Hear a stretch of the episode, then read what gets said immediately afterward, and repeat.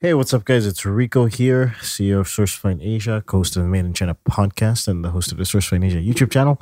Coming to you live from, I want to say, I wanted to say sunny Manila, but it's usually very sunny. It's been overcast. Um, still in the Philippines. I decided to extend my stay here. It's been uh, pretty good trip, very productive. I'll probably have to do a specific podcast with Mike and Luke about that. So, in this episode, I had the pleasure of sitting down with Gerard Nieuwenhuis. Um, he's a Dutch entrepreneur running a completely remote business. Like, Gerard is. I met Gerard through the Enter China community. Um, at the time when I was part of the you know partner team, uh, he joined the community. Um, obviously, he wanted to sort of expand his network. Uh, I think he was familiar with Michael Michelini prior to that, so I think that's how I kind of got roped into it.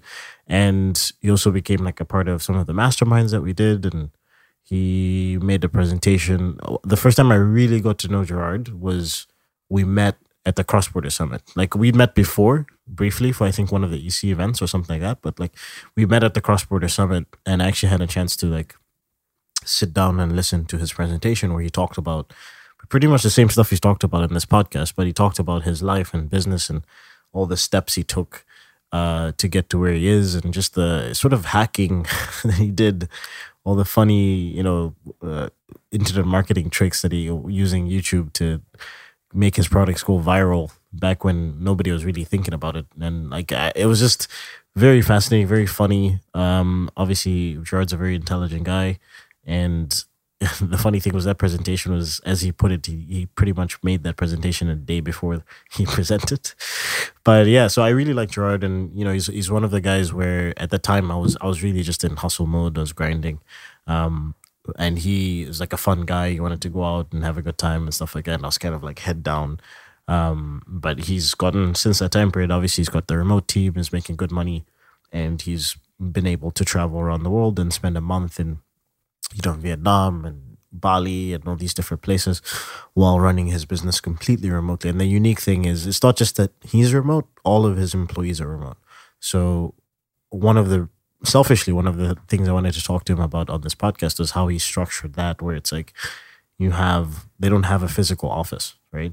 Um, they used to, but it's unnecessary. So, like, every, he's got employees mostly in Europe because of time zone purposes. But I remember he had at some stage an employee in, in like Brazil, um, and everybody can be wherever you want to be, but you still have to be consistent with you know execution on, on work hours and, and tasks and things like that. So I think this is a fantastic episode for any entrepreneur who is basically trying to manage a team remotely. Um, also just giving a different perspective in terms of how you structure that. Uh, I think a lot of times we want to take advantage of sort of the lower labor costs in certain countries. And I think that's okay initially. But I think if you're really trying to get people invested into your business and uh, long term employees, um, at some stage, you know, the benefits have to sort of match around the company, you know? All right. So without further ado, enjoy the podcast. I don't want to be a product of my environment. I want my environment to be a product of me.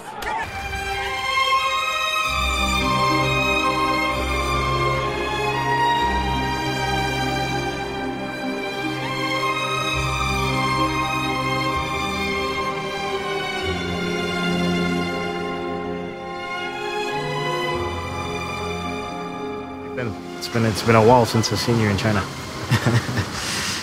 so yeah, I mean, things things are good.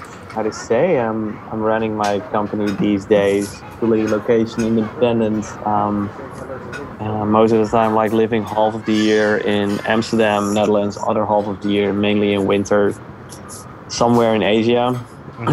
This year, uh, this winter, I was in uh, Bali for a while Taiwan and Koh Phangan, and actually um, Bangkok and Chiang Mai as well.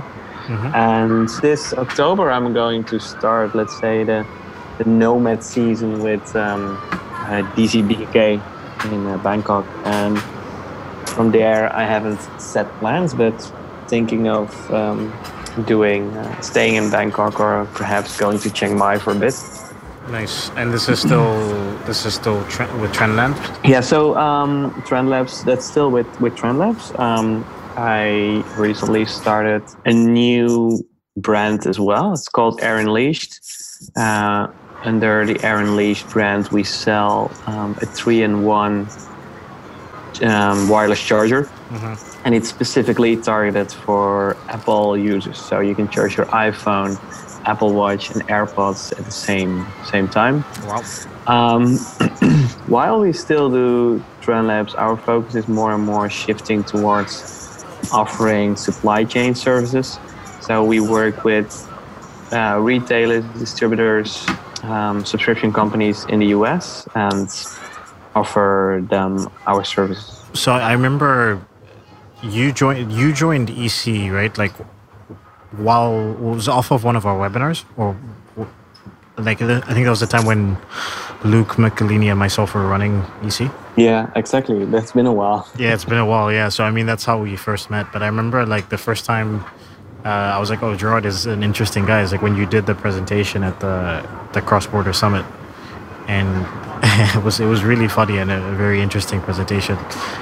One of the things I remember specifically is you started off selling on eBay.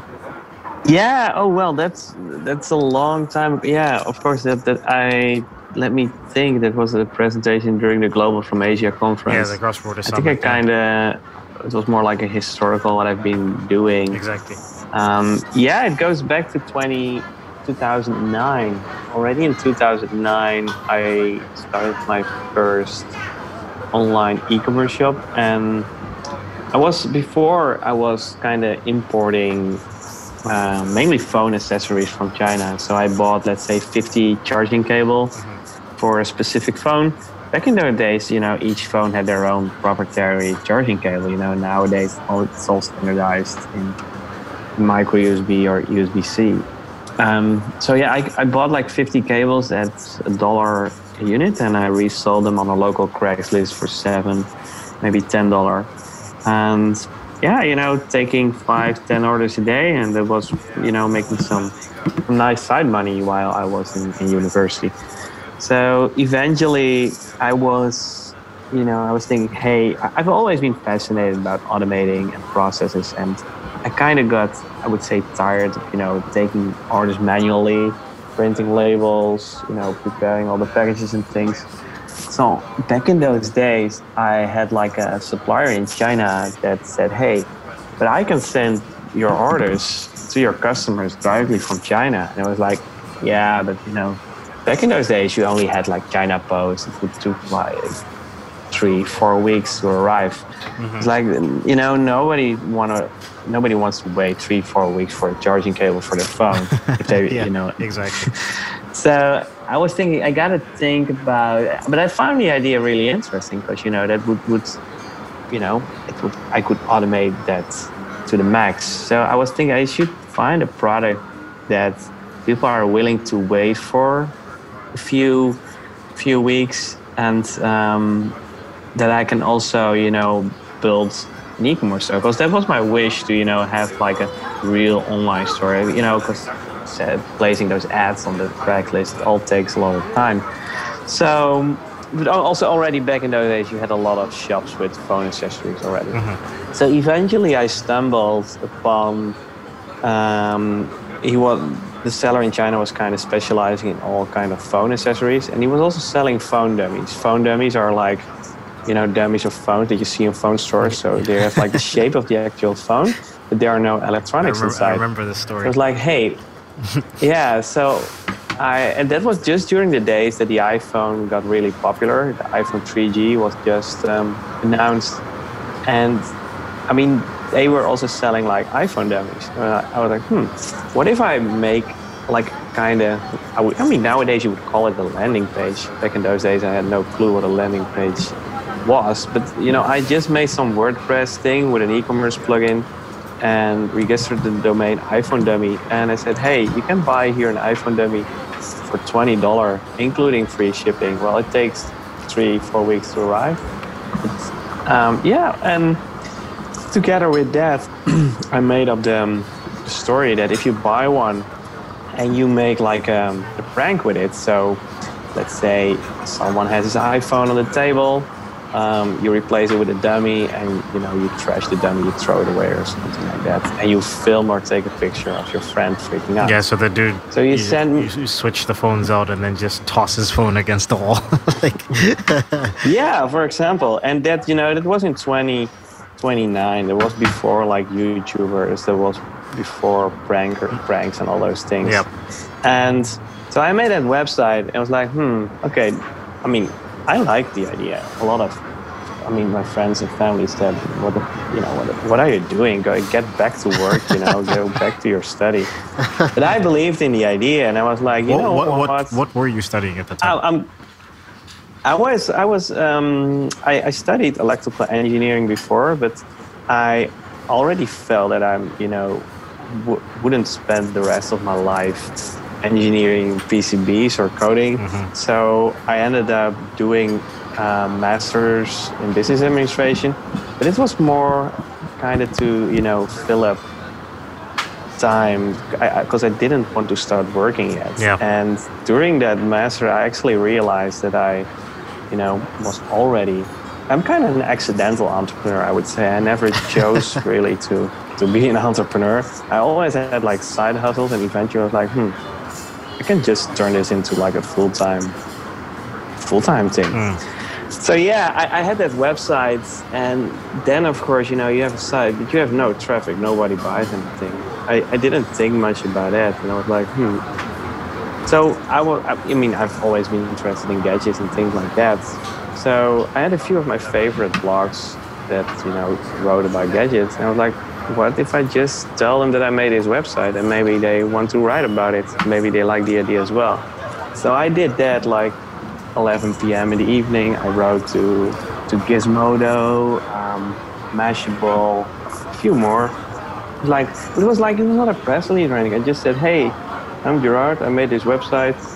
I believe it's a funny thing. Maybe you can write about it. Cheers." So that's what I did, and uh, I went to sleep. And the next morning, I woke up uh, with more than thousands of orders. The website was down. My PayPal account was blocked and your, well, your PayPal I was account was blocked with a because what? They just they just thought something shady was happening. Yeah, or? I mean, of course, it's PayPal. You know, it's suddenly you have thousands of orders, and they're like, "Oh, this is this." You know, we want to find out what's going on here. Mm. So it's like the, the the know your customer things kick in. Mm. You need to. I, I mean, I, I opened a PayPal account, but they I didn't do the whole verification and everything.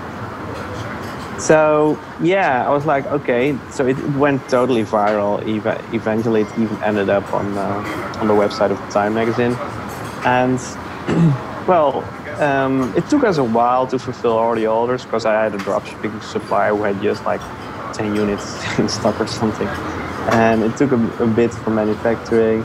Of course, I had a lot of refunds, but still a lot of people that wanted to buy the item. But that's that was the moment where I realized, okay, with the right marketing angle, I can sell anything on the internet. How old were you at the time? Um, I was 21.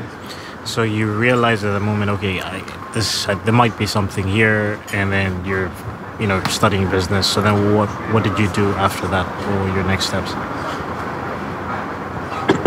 Well, after that, I was like, you know, like I said, I can sell anything on the internet. So I started. I repeat this, the same thing for the iPhone 4. I repeat the same thing for the iPad. Um, I eventually got into wholesale selling dummies because you know some. I worked with case manufacturers that said, "Hey, we want those dummies in all our cases and all our phone cases." So we did some wall still there. Um, I started more sites, um, all like niche sites. Some were based on like viral marketing like this.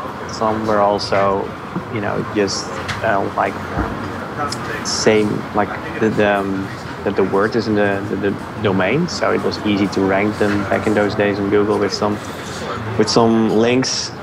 so I was selling lens mugs, so like lenses in the shape like mugs in the shape of like a DSL DSLR lens.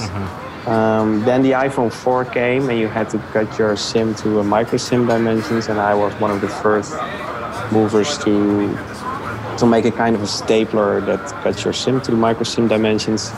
Uh, we've been selling pillows in the shape of iPhones, uh, socks to protect your iPad and iPhone, and yeah, probably I'm forgetting a few. Yeah, actually, a device that turns your iPod Touch into an iPhone, so it's like more like a poor man's iPhone.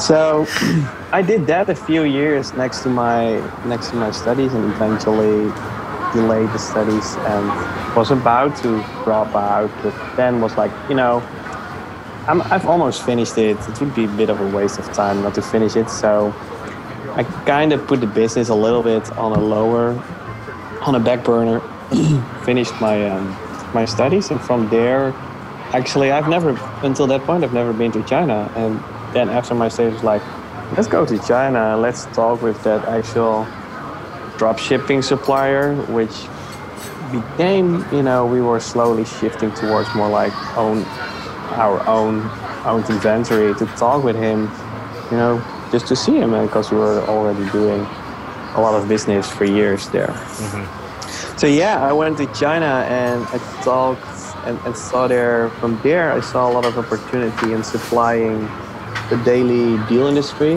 like companies like Groupon, Living Social were coming up, and while there were a lot of traditional, the, the kind of the the problem there was that those companies are really great at marketing and you know selling, but getting products to their customers was a whole different story, you know, because they they what they wanted companies to do is reserve a certain amount of inventory.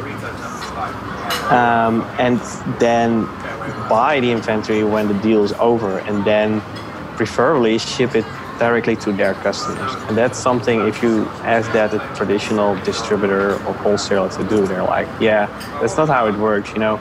If you want to buy X amount of a product, you just send us a purchase order and we send it, you know, we send it somewhere where you want to have it and then you do the distribution to your own customers. Mm-hmm. So we made a kind of a, um, like a kind of turnkey solution where we would offer those deal size products, uh, even did a bit of copywriting, make nice pictures, and at the same time, um, so we would work with longer lead times because we were shipping directly from China, but we would actually only started manufacturing after the deal was over. So um, that's was an that was quite a big success. Although lead times would sometimes go up to two months, mm-hmm. but I mean, people were really willing to wait back in those days that long to ha- get a great deal on a product. Mm-hmm. That was still that was again you know direct shipping from from China, which I discovered back in 2009 as like such a great thing, you know, because it cuts out so much hassle. No need to air freight it to some expensive 3PL in Europe or the US. Um, just send your orders, you know, almost. It's like it's almost you send your orders directly to the factory and they they ship it. To you you save a lot. Of course, it's like suitable for small products, not if you're going to ship like fridges or something like that. But for anything that's let's say under one one kilogram and not and, and as long as you're not shipping air, it's it's it over the past ten years only got cheaper and and better. Yeah, so you, I mean, you basically discovered drop shipping before drop shipping was a thing. I think so. Well, actually, back in those days, 2009, drop shipping was already there. I mean, and but it's probably probably there were not a lot there were no scammy courses about it. um, but drop shipping has been around for I would almost say forever. You know, even back in the days when you had mail orders, mail some mail order companies that you you know had to you had a book and that you had to fill in what you want to buy. That was drop shipping as well. And sometimes you, you see like discussions erupting and people saying, "Oh, is drop shipping dead or not?" No, it's it's not dead and it's never going to die. It is just it, changing. You know. Yeah. Back in those days, people were drop shipping from Deal Extreme and those you know free shipping from China sites. Nowadays it's a lot of AliExpress. Um, but I actually see some people there like in traditional e-commerce for more than 10 years and they are moving to drop shipping because it just does not make sense to have their own warehouse anymore, and their suppliers are offering to to send their, their orders directly to their customers. So Yeah, and like No. like you said, it, it makes sense for a certain size of product, and obviously now, I mean, shipping as China becomes more efficient, as the you know manufacturers figure out that side of their business and want to make money in different ways, then they can start to Yeah. offer those kind of services, right? Just uh, going back to the, the previous discussion about the iPhone dummies and stuff. Didn't you get like a cease and desist letter or something from from one of, one of these yeah, companies? obviously after a while, you know. And actually, I was surprised how long it, it, it took because I was like, okay, this is going big and yeah. So I got a cease and desist letter from Apple eventually, and I had to shut the whole thing down. Mm-hmm. But that was only after the second round. So we first did a round with the iPhone 3G and kind of silently started selling iPhone 4 dummies as well. But then we started iPad dummy, and then it, it got i think like the media attention there got even bigger because we made like a story hey uh, because the ipad was a bit of a controversial i mean controversial products you know some people were like oh this is great some were like What's oh, the- oh, what's this the is like crap who's going to use a tablet you know Yeah, you have to- a phone or a computer Yeah, to be honest, I still so we were like, I still don't like. I mean, it's cool, but I still don't see too much of the value in having an iPad. I'd rather work on my phone or work on my laptop. I have an iPad. I mean, I agree. I, I don't use tablets as well, but a good friend of mine he uses is like it's kind of second screen or like to, to make like annotate and to do all kinds of things. So I see. I see the. for it. and I see the my, value. my parents they use I see. a lot. Yeah, no. Okay, that's one thing I noticed is like for my dad uh, and my mom. Um, I he was like he doesn't need a laptop anymore. He's just like give me an iPad. So I, I, I got him an iPad from, from China, and he's pretty happy with it because it's like yeah, he'd rather send WhatsApp messages and you know iMessages and stuff on his iPad than he then use his phone. So like he's almost like replaced his phone in some way, and then also replaced his laptop with an iPad. Yeah, that makes sense. And, and so we were kind of mocking it as well and say, hey, you know, no matter what you think about the iPad or what, for 50 bucks, you can buy an iPad dummy and be cool or just use it as a serving tray. And that resonated pretty well with the, you know, with the, with the Gizmodo and Mashable audience. And there, there we go again.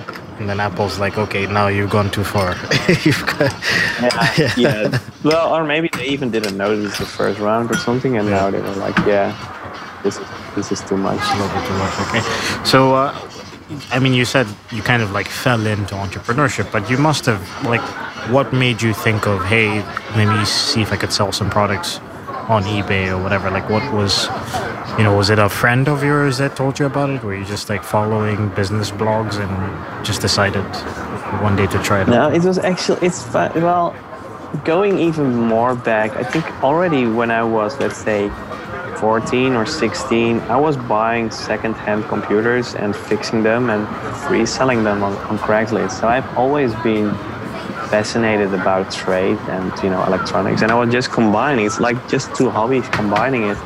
And eventually, you got like uh, smartphones. I was one of the first with like the Windows and there's you had like HTC. They were making like Windows. You had like such a stylus, and it was just running Windows, and it, you could even get like a blue screen of death and then I found out that for all those phones, you need like each phone had like their own cables for for like charging, for headphones and all those things. And I was I was looking in, in the Netherlands online. It was like 10 euro for a cable. Like yeah, that's, that's expensive. So. I found out that on eBay you could say get like such a cable for one euro and get it shipped for free to the Netherlands. I was like, this sounds fishy, you know. But at the same time, so I did my research. I was like, you know, if I paid with PayPal, it seems that I'm pretty well protected and I cannot be scammed. So I did it, and it arrived after three or four weeks. I was like, hmm, that's interesting. You know, what if I next time I buy 10 cables, I can resell nine cables and keep one for myself, and I can make uh, 90, 90 euro. So that's that's how it started, and it's like just, I think it's a little bit scra- scratching your own itch and just seeing like a, a, an opportunity there. And this whole time, even when you started doing the pre-orders and stuff like that, you hadn't been to China, right? No. When, no, when was the first time you decided to come over to China? Uh, 2014, five years after I started doing this. More than five years. And at that stage, what was what was the reason? You just felt like, okay, I should meet these suppliers that I've been working with for a while. No, actually, I've never been. I was never been to Asia, and um, I was on a trip through Asia. We went to Thailand. This was on holiday. I was like, oh, since I'm around there, let's have a look in in Hong Kong. And actually, I went to Hong Kong for you know just to visit as a tourist, and I had no clue, you know, the difference between Hong Kong and China. So I told my supplier, I said, hey, I'm staying in this hotel in Hong Kong. Can you pick me up? And he was like, yeah, yeah, sure, sure. I had no clue. It was like two or three hour drive and across the border and everything and the difference between Hong Kong and China. And then I still remember I was there in in Shenzhen and we had no plan what to do. So he was like, yes, because things were running smooth, you know. And he was like, so what do you want to see? I was like, oh yeah, can you show me around your, your warehouse, how you th- ship things? He's like, yeah, sure, sure. So we walked around, we saw how they, they packed the things and everything was there. Is there anything else you want to see? It's like, oh, yeah, it would be cool to see a factory where they make charging cables. So we did a lot of charging cables. He was like, oh, okay, we can do that. So we went in a car and went, we were driving for one hour. And I was like, I was like, damn, where, where are we going? He was like, yeah, the factory is on the other side of the city. It takes like two hours to drive there. It's like, you know, I'm used, I, I live in, in the Netherlands, so, you know, going from, even going from one side to the country to the other side of the country, it's like less than two hours. So, yeah, it was quite, quite an experience seeing like Shenzhen, such a big city um, where everything is being manufactured. So eventually we ended up at the cable manufacturer and yeah, they were like, oh wow, there's a customer from abroad, probably is going to buy a lot of things. And I was actually just like more, more in tourist mode, just looking around. So I got the whole China treatment, you know, I had to drink tea and all those, all those things. And he had pretty high expectations, which, well, I, I, I actually don't know where. I also didn't care so much where my supplier bought their things from. But yeah, that was my first China experience, and I was so amazed about it. And so I found it so cool, you know, to hang out with, with factory owners and see see how they do and see actually also see how things are being manufactured you know because that's just it's just difficult to find here um, you know of course you can see some manufacturing but not in such a such a way as you see in china So, I mean, what do you attribute? Because, I mean, a lot of people have the opposite stories, right? When they haven't been to China and they start off dealing with suppliers and there's a lot of difficulties. How do you did you get lucky, or do you think it's just the way you communicated with the suppliers and you were able to pick like good factories from the beginning? Uh, well, actually, so so it was not so much that we worked directly with factories because we had like that that one supplier which actually we started working off from eBay and eventually they um, became our and they had their also their own they were selling back in those days on eBay. They had their own e-commerce website. And still nowadays they're like a big you know such a big China seller. They sell on Wish Amazon AliExpress. But the same nowadays they also have their um, more like a 3PL um, part of their business which we we still use. But back in those days they were just they did everything sourcing quality control. But our products were pretty generic you know it's all like private label or even not private label just like the product that's it. And it was not much complicated so yeah we never experienced much problems. I mean the sole problems that we had you know was like that we got like thousands of orders stuck in like the during Chinese New Year shipping or like in December with Christmas that it took sometimes more than two months with China Post to get it delivered to customers. Those were the biggest issues, but I, yeah, of course, you know that um, sometimes communication issues, but nothing that I would say, hey, this is and and I never had the idea that going to China would, you know, change so much on that. And still nowadays, of course, I do agree that going to China definitely helps, but it's more like it's all about relationships, you know. So they, let's say, you start working with a factory. I definitely, and if you have, let's say, you know, you're making some kind of product which is ODM or advanced um, OEM or something, definitely go to the factory, and especially if you're starting out with low quantities, because you will create a, a lot of goodwill there. But the same time, if you have to be on the ground for processes, I don't think that's that's a good sign. Um, so initially, you're private labeling your own products, accessories, electronics, stuff like that. But you've also done, like, you also wholesale to other clients, right? They private label through you. So I guess when did that start? Like, when did the business start to pick up in that way? Yeah, so eventually we were like supplying daily deal companies, and from there we started our own electronics brand, Trend Labs, and from there we got customers. They were like, "Hey, we we have our own brand. Uh, can you also manufacture it under our brand?" And that's something we we moved into from there and that was around. So it's kind of organic. It was a kind of an organic thing. So, what would you say was like yeah. the, the early success when you start? The early success, obviously, when you start getting those pre-orders and stuff like that, and then you start to create your team. When do you, when would you say you really started to make like serious money from from the business? Yeah, I mean, um, yes, serious. You know, already, you know, the days with the iPhone it was for me pretty serious money, but. Um, things took really off when uh, with Trend Labs we started uh, making drones. So it was it's around 2014 or 15 that you had like you had like a few if you wanted to buy a drone you had two options you either bought like the DJI Phantom 1 or 2 which was like thousand dollar or you went to Toys R Us and bought uh, you know a toy drone from a man you know from a brand that used to make RC helicopters, RC cars, and those things.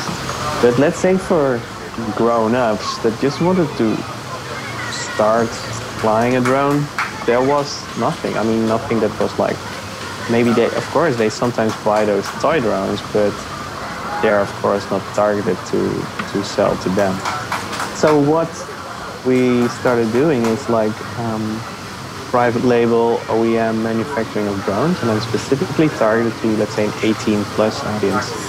So that was huge because there was like a really, really big audience that was very eager to fly a drone, didn't want to, you know, spend thousand dollar on a device that they would probably crash in their first attempt to fly. And on the other side, they also not going to.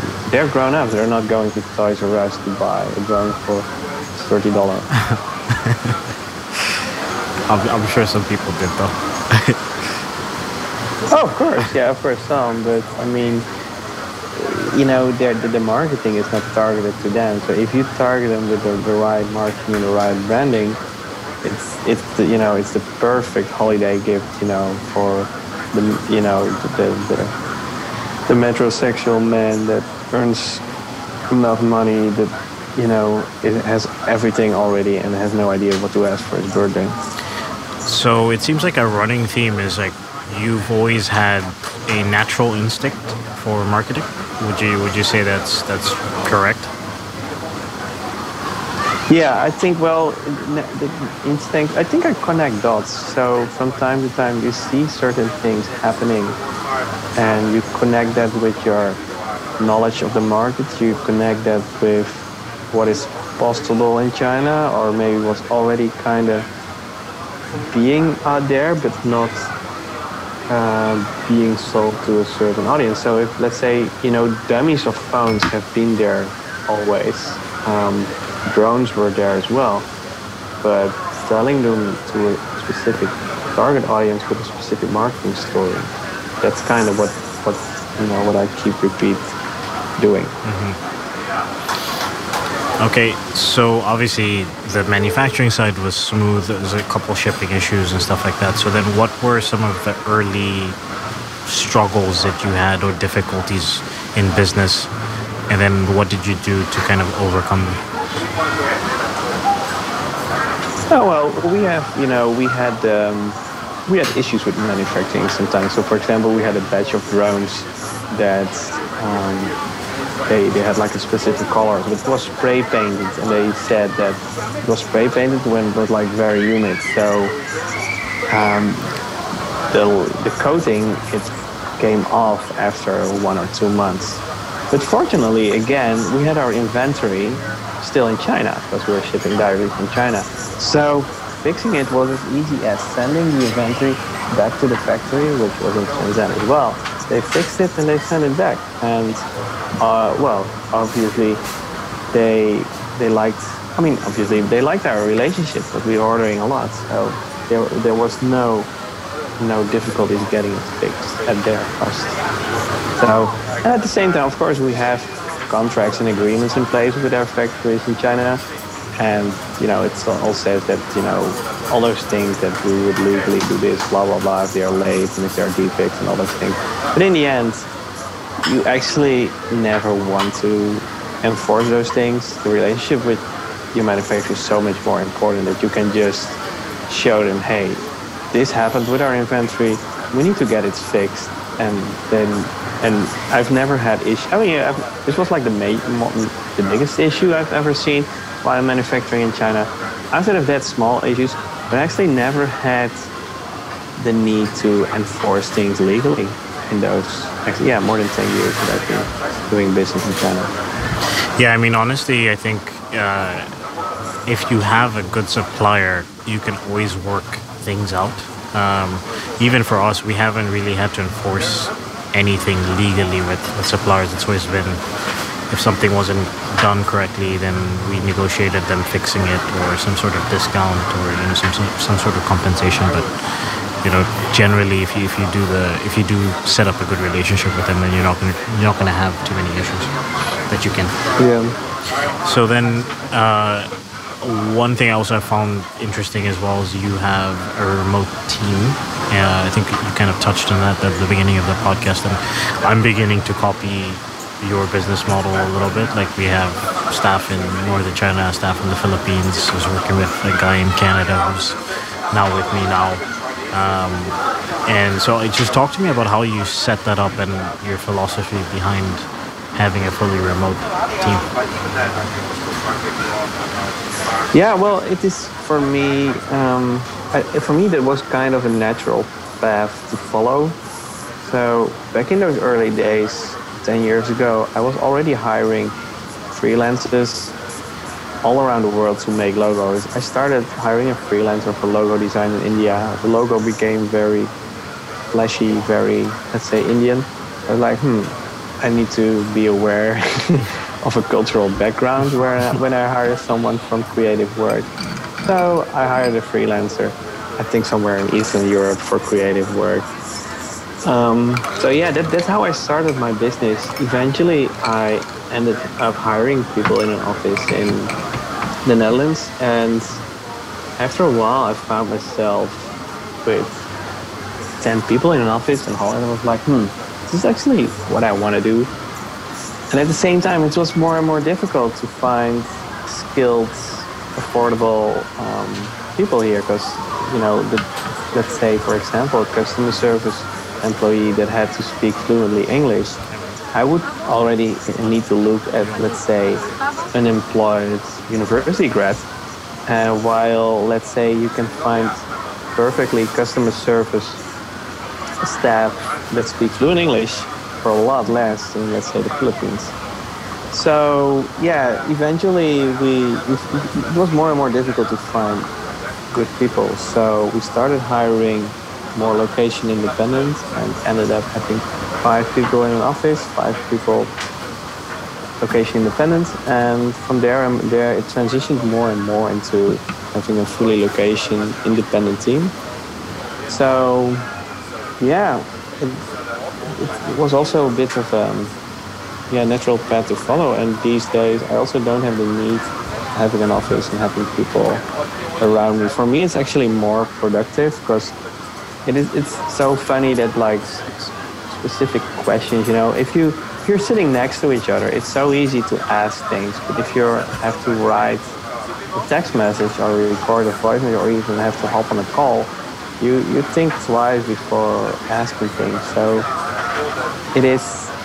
We, we, we communicate asynchronously as well, and for for us, there's only a lot of positive sides. Although I do say that meeting each other face to face from time to time is important. And that's one of the reasons why we have in-person meetups one to two times a year. Mm-hmm. And actually, in a few weeks, we're, we're going to have the whole team together in Berlin for three days.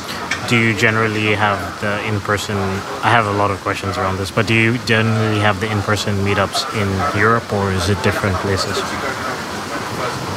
In It is main mainly in Europe. I gotta say that most of our staff was and is still um, European or lives in Europe.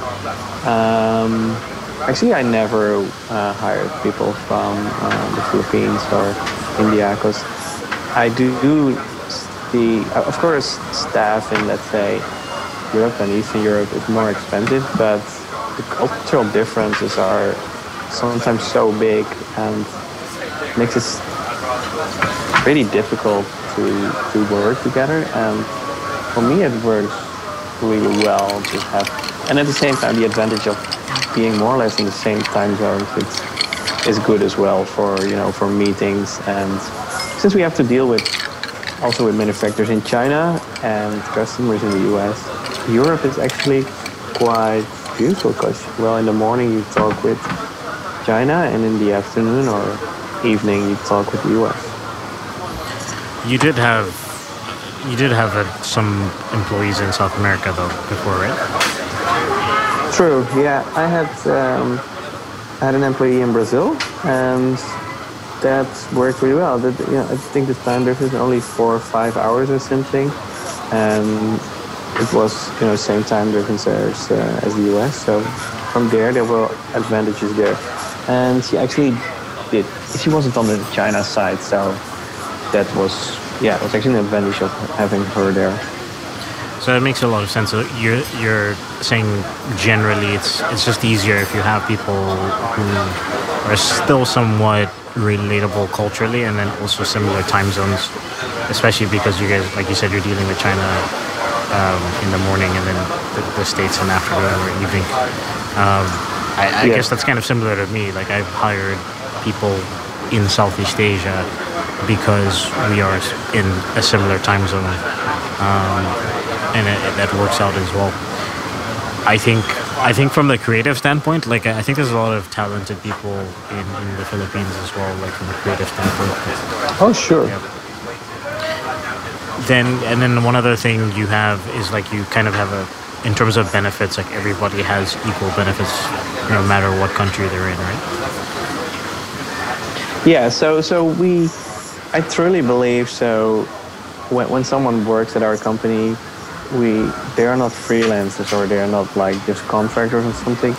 I I actually I really like the the, the system here in Holland. How you know automatically people have all kind of benefits if they start working for a company. So we we just started mimicking them. So let's say if you would start for just a random company here in Holland, you would get like a desk, you would get a computer and all those things. Well, if you start working with us, you get a starting budget. You know, I'm not going to, to send send send a laptop to, to Brazil or something. But we give them a budget. Listen, you gotta talk. You gotta say, talk hey, to me. I've got some. Uh, I've got some connections, man. I can, I can hook you up. Yeah. so no, and we are also not going to enforce. You know, maybe they already just bought a few months ago a brand new laptop which they want, want or can use for their work. But the budget is there, and it's it's kind of a loan, so uh, it depreciates over a few years, and they can use it to. to it's up to them, you know, if they they can buy like a chair or or um, a seat, or maybe use it for a few years for a co-working uh, subscription or something like that.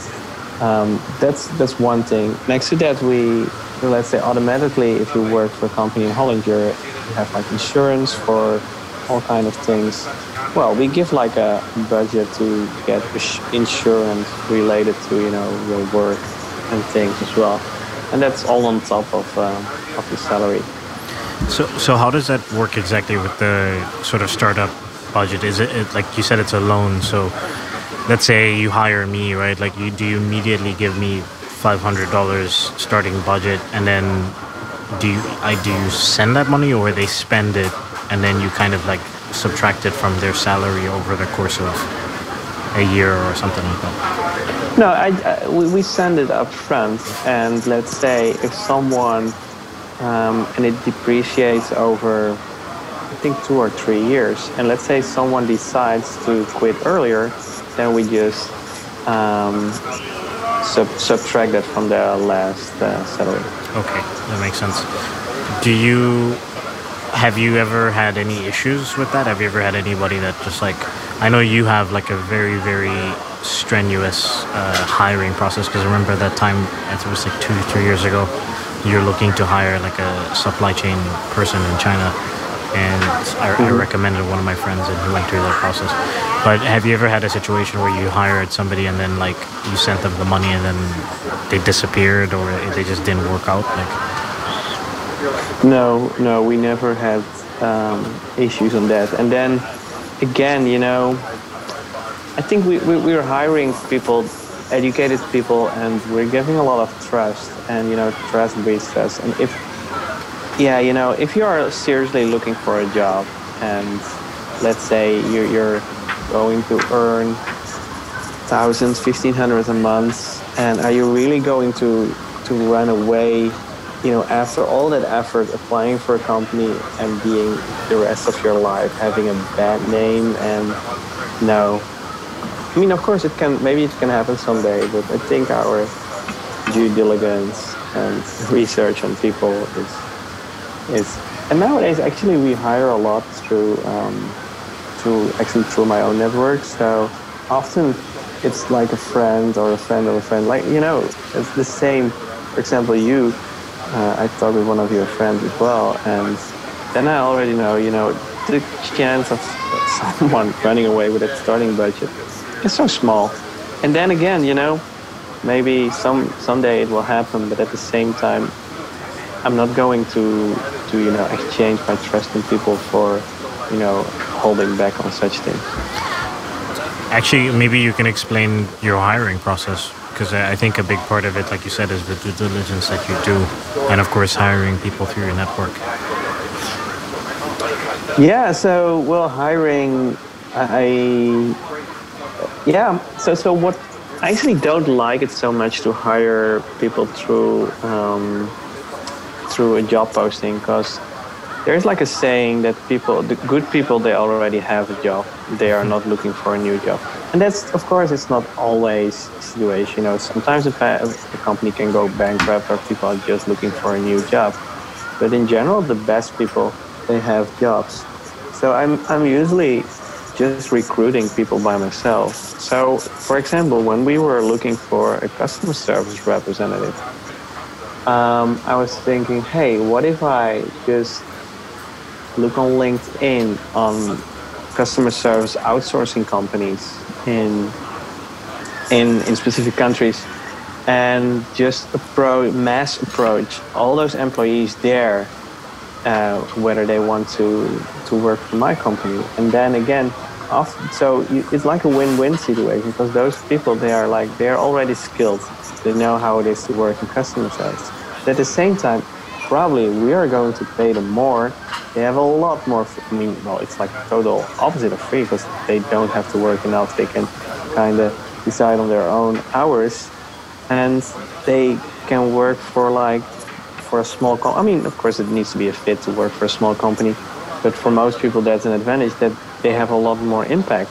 So, yeah, when let's say we reach out to 100 people on LinkedIn, out of that, like 20 people apply for the job, which is, is in my opinion, a great conversation conversion rate. Yeah, no, I mean, I, I think it's smart. And then, so do you put them through, I guess, a couple different rounds of interviews? Like, what is that? What is that process like specifically? It depends on the role, and it depends on on the person as well. Sometimes I, I you know, so sometimes it's indeed like a few interviews and just just you know getting a feeling and and talk. Obviously always always a video video um, interview. And, specifically asking why they want the job and you know really looking at what they are answering there. So for example i already almost always skip people to say hey why are you applying for the job? Oh because it's like location independent so i can travel and work at the same time like yeah that's the worst for me that's the worst motivation you know it's an it's an extra it's like a benefit. It's, to me it's not the same like you're com- applying for a company and say oh why you want to work here? Yeah because you guys have free lunch. Well you guys like, have uh, good, yeah. good health benefits or something like that.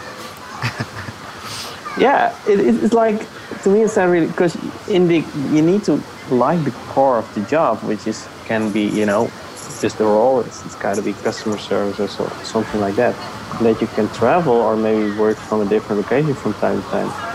That's an advantage but actually the um, people that work at the company they are most of them are all on one fixed location and we did had a few hires of people where we made that actual mistake and was like people that went on like full travel mode and were surprised that they you know could not work from random hostels somewhere in the desert of Morocco. Yeah, yeah. No, I think it's uh, yeah. There's this a misconception with the whole location independent thing where it's like I could just be on vacation mode and working. It's like, well, no, because you still need to make sure that you are hitting certain deadlines. Uh, you still need to make sure that you have a decent internet connection and things like that. Like it's an actual, you know, it's a proper job. It's just you can be in different places, but you have to have consistency, right? Yeah, and that that's an interesting thing. You know, the whole rise of digital nomadism, and I, I think there things are changing a bit, but how it's being sold the past few years that you can work and travel at the same time. You, you can work from new location every week or even whatever every day and you can work from the beach and after work you can go surfing and you can see waterfalls on Bali and do and party and all at the same time. No, you can't. You if you want to be productive, you you cannot do this all at once. And if you're switching locations every few weeks, you're going to end up if you're going to do that for a few years you will end up depressed because you you have no social social network anymore you know it is like you, you might have friends all over the place but i think in the end there are only a very few people that are suitable for this kind of lifestyle nomadism it, it, it's being sold as like living the dream yeah i mean i realized i was true. like you know, I moved out to China to be location independent and run a location independent business. And technically, I am at that stage, but I also realize the kind of person that I am is I do value building a community. Like if I left China earlier, maybe I wouldn't have met you. I wouldn't have met a lot of my, my, my good friends and stuff like that. Um, but at the same time, yeah, I do. If I if I want to, I can travel um, I can work independently, but I understand that to be productive and to actually build, like you said, a community, um, a social network, you do have to spend an extended period of time in, in, one place. Yeah, and at the same time, I think it's for, for everybody, it takes time to get a get used to a new environment. Of course, if you're like backpacking, you don't care, you know, you, you just crash in a hostel and you, you eat what's there. But if you want to live a healthy life with a routine that you can be productive, for me, if I that's why I if I go to let's say a new place and I want to be productive and I want to work, I want to be there at least a month because it takes me around a week to get adjusted to that environment. You know, just like all those basics, getting used to a new house, um, which are always some small things that you you know they used to, and getting healthy food, uh, a gym, all those basic things you gotta you gotta find out. And some people say, oh, it just takes me one or two days. True, and but I also know people say, oh, wow, that takes you do that in one week. It takes me a month to get a proper routine in place. So yeah, and that nowadays I might make pretty conscious decisions when I go somewhere. I'm like, okay, what's the reason of being here? Is this kind of holiday mode where I just don't care so much about routines and don't care about being productive. I just let's say check in once a day, an hour or something, and you know answer a few emails like new projects. I put them on hold. Just very necessary things, or am I like on a place that I want to actually be get work done and just like work more or less 40 hours a week and then just during the weekends do uh, do fun stuff and, and, so on. So at this stage, you said you, you have no need for an office in the Netherlands and stuff like that. So like, like exactly right now, do you have like a couple employees in the Netherlands that work in the same space, or is everybody just kind of working from their own locations? No, it's all location independent. Everybody works from their, their own location, and it's up to to them whether they want to work from home or from a co-working or anything uh, anything like that.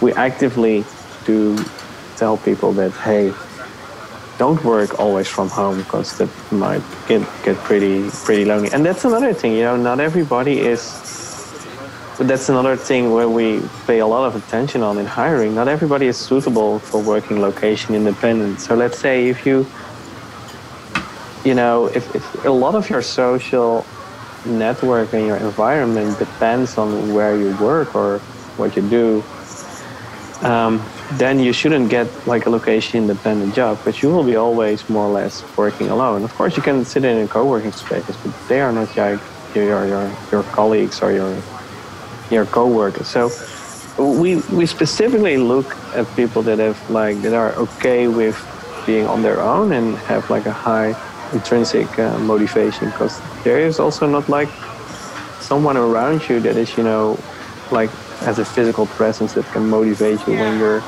you know have a shitty Monday. I think. Uh some people that might be listening to this right now, and even just a question that popped into my brain is okay, so if I have a completely remote team, how do I keep people's productivity levels up? How do I keep them motivated? Because there's that aspect of when you're the boss or you're the manager of the company and you have people in the office, you walk into the office or you're there every day and just your presence really keeps people at a certain level of productivity. I noticed this with my team in the past was when I left the office for an extended period of time, productivity levels went down. Um, it's less so now. Yeah, but, but I think that's a really interesting thing what you're saying. Eh? Productivity levels went down when you got out of the office. Yeah. And wasn't it because they were used to you know having you around in the office? And I think it is in almost all companies that are not location independent that there is a kind of feeling when let's say the boss is around or the manager he's around, so we gotta work. And once that kind of, once he is not there, you know, those prying eyes are not there, and you're not there like with the physical presence. And I have a few friends of mine, they they were kind of changing their company towards a location independent structure, and they had the same experience there.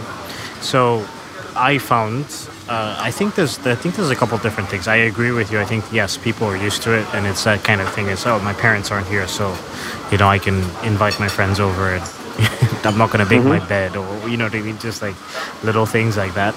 Um, but I also found that over time, because I've I've tested it out, right? Like I did like a week, two weeks, a month. Um, I found that over time, as they have gotten used, and even having one of my main employees who still who's basically the, the, the project manager and the manager in the office.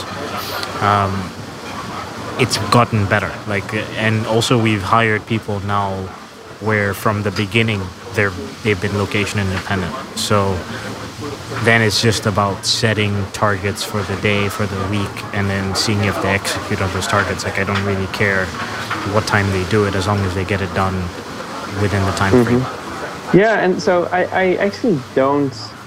I'm, I'm not the kind of manager kind of person that sees that I that I'm the one to keep people productive. It needs to come, like I said, I hired people with a high intrinsic motivation, so they need to be motivated to get a job. They need to be. I don't like the word, you know, they need to be passionate about a job because, I mean, in the end, it's still a job. You know, we're entrepreneurs. We can be passionate about our company, but being so passionate about a job. But at the same time, they need to like the work. They need to be very happy. Because I believe that when people are happy with their job, they're productive, and then they achieve actual things. And that's that works really, really well for me. And um, I rather find if let's say things are slacking, I rather find out what, what the reason is for it. Maybe you know people don't like their work or people are overloaded, and I rather find solutions for that. And like, I, yeah, productivity, it needs to come from the people self. I think. That makes sense. Um, yeah, and like, and like I think one thing that I'm taking from this is having that initial conversation early on. I think it's harder to transition from a non-location independent situation to a location independent situation. Um, yeah, man, I, I, I just you know I, I really like the, the business model. I was just thinking about what other people would be thinking as well. Um, so obviously, like we touched on at the beginning of the podcast, like you joined DC. Why did you join DC in the first place? Because at that stage, and I remember this, like you were pretty, in comparison to a lot of the people that joined the community, you were pretty advanced in your business. Oh well, to be very honest, um, it is. Um, I think Mike, Michael Michelini is a, a good friend of mine. He kind of sold me on it, and he was like, "Oh, you know, you do a lot of things in China, and you have a lot of knowledge. You should join the community." I was like, "Yeah," and of course the community changed now. Uh, it, there's not more like targeted to people that want to start their manufacturing business. So back in those days, I was like, "Yeah, okay, you know, I'll join," but it's for me it's not so much i like sharing you know knowledge and learning from people it's not so much that i have a specific project that i want to get off the off the ground or something Yeah. So it was. so it yeah was it's, more it's just like i found it being re- being part of a, a community with a similar mindset, Yeah. doing similar things, exactly sharing experiences. yeah And uh, I remember meeting you at the Cross Border Summit, and then I was like, "Oh, you know, Gerard is uh, he's a he's a fun guy." Like I, re- you were like, you were, I guess, making fun of me because I was like, I was being super serious. I was like, I need to get back to office. I can't, I can't stay and party with you guys. Mhm. yeah i know it's been a while though it was like one of the first global from asia conference Yeah.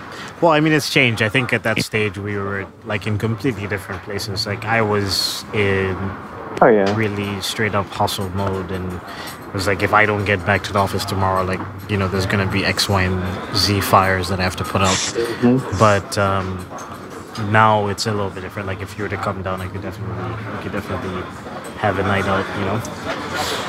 Uh, that's good to know rico yeah, man. I'm waiting. I'm waiting for you to come back to China, or or we can meet in the Philippines.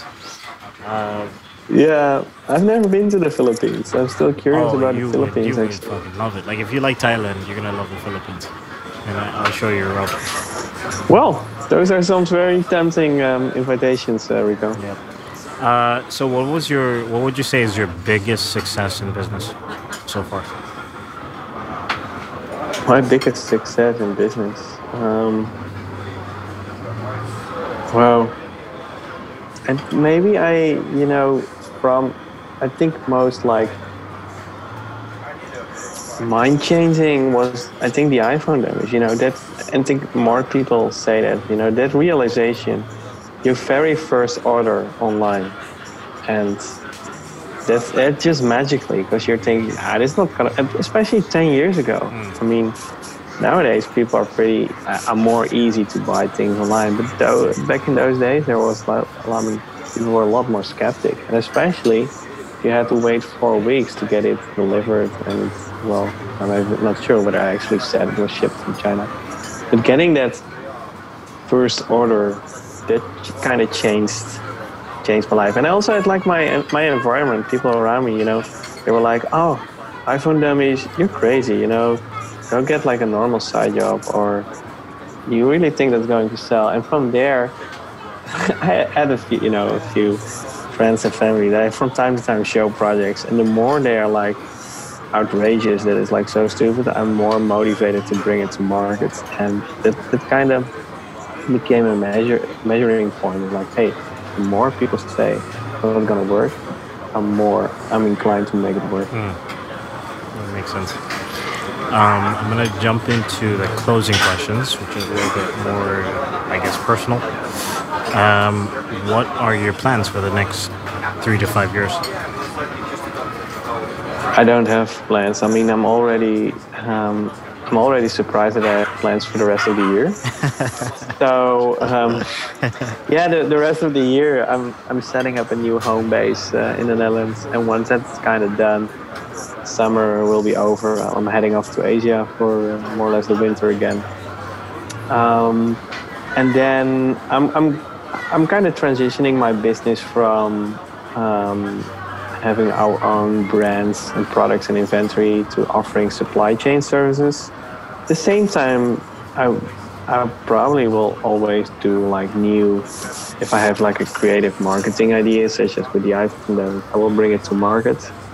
Um, I started um, a new business with um, with a co-founder, and that's actually a really interesting thing. And I've I've always been looking for well, not so much like actively looking to start it. I was always curious what it how things would go if I started a business with a co-founder, but I never met someone, let's say, with a complementary skill set skill set and who was also as crazy as me to believe that let's say for example iPhone dummies would sell. So that's a great thing and I might want to double down on partnerships in the future because I really see things can take off really, really big if you have like pure with with two and have complementary skill sets.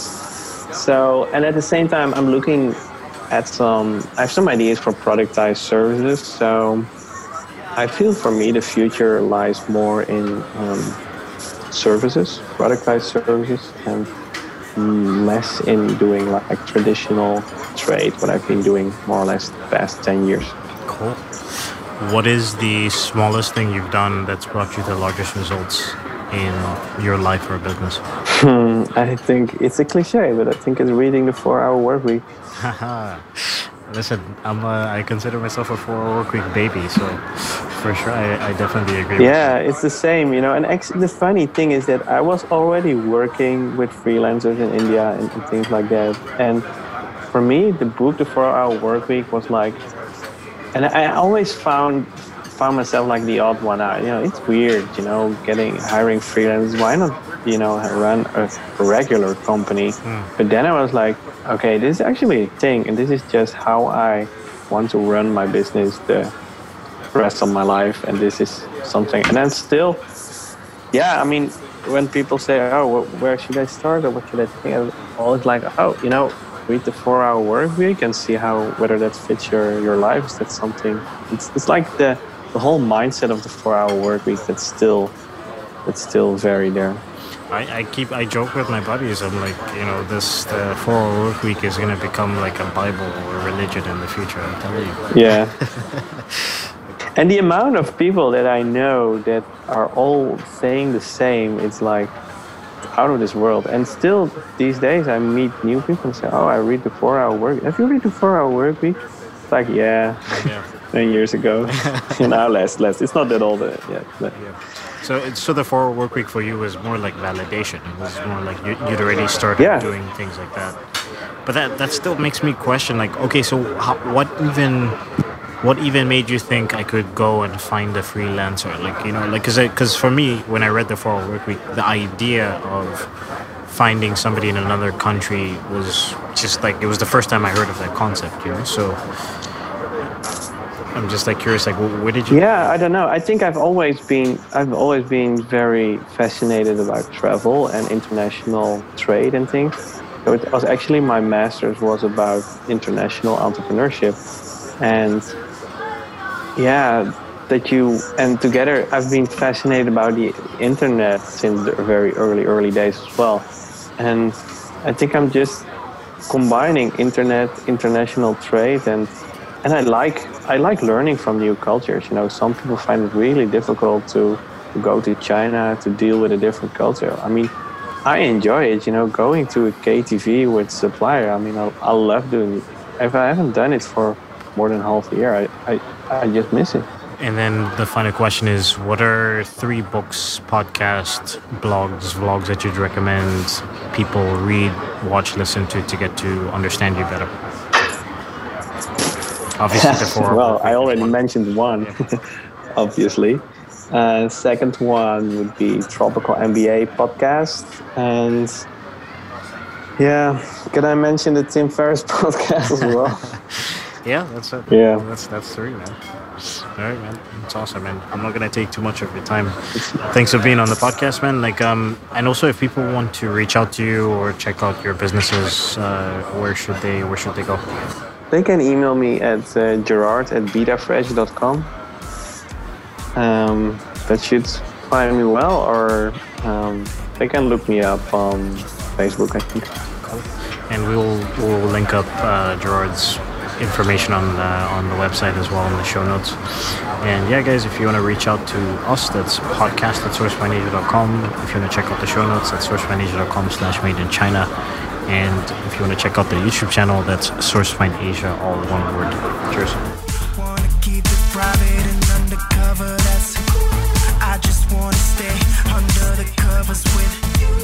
Now I know that you want me. You indicated it's obvious I need to just make a decision about what I'm gonna say. Tell me what I gotta say. Tell me what I gotta say to take you away with me. To take you away with me. To take you away with me. To take you away with me. To take you away.